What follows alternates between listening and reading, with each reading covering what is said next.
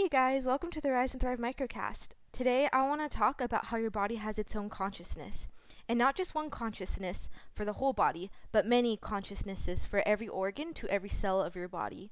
So, there's an article by the Energy Life Science Institute by Dr. Reed where he states that there is no such distinction between the mind and the body. Rather, that we are a network of energy and information crossing in all directions between the mind and the body. Peptides and other biochemicals carry the messages of our thoughts and our emotions everywhere.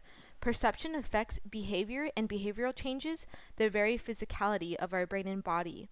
Memories from our life experiences are stored in the organs and the fascia, and more than a defined, isolated individual, we are more like a cooperative of many voices, including a majority of foreign DNA from a microbiome that gives us fundamental aspects of our identity, such as our own very personality.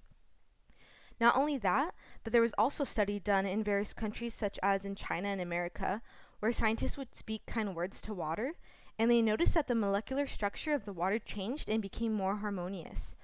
Then they spoke negatively towards this water and the molecular structure changed and became less harmonious. So they've proven that water itself has an awareness. And guess what 70% of your body? Water. The core of every atom is water, the space between each atom is water. It's everywhere in you. So remember when you think or say negative things about yourself, your body can hear you and is responding to that.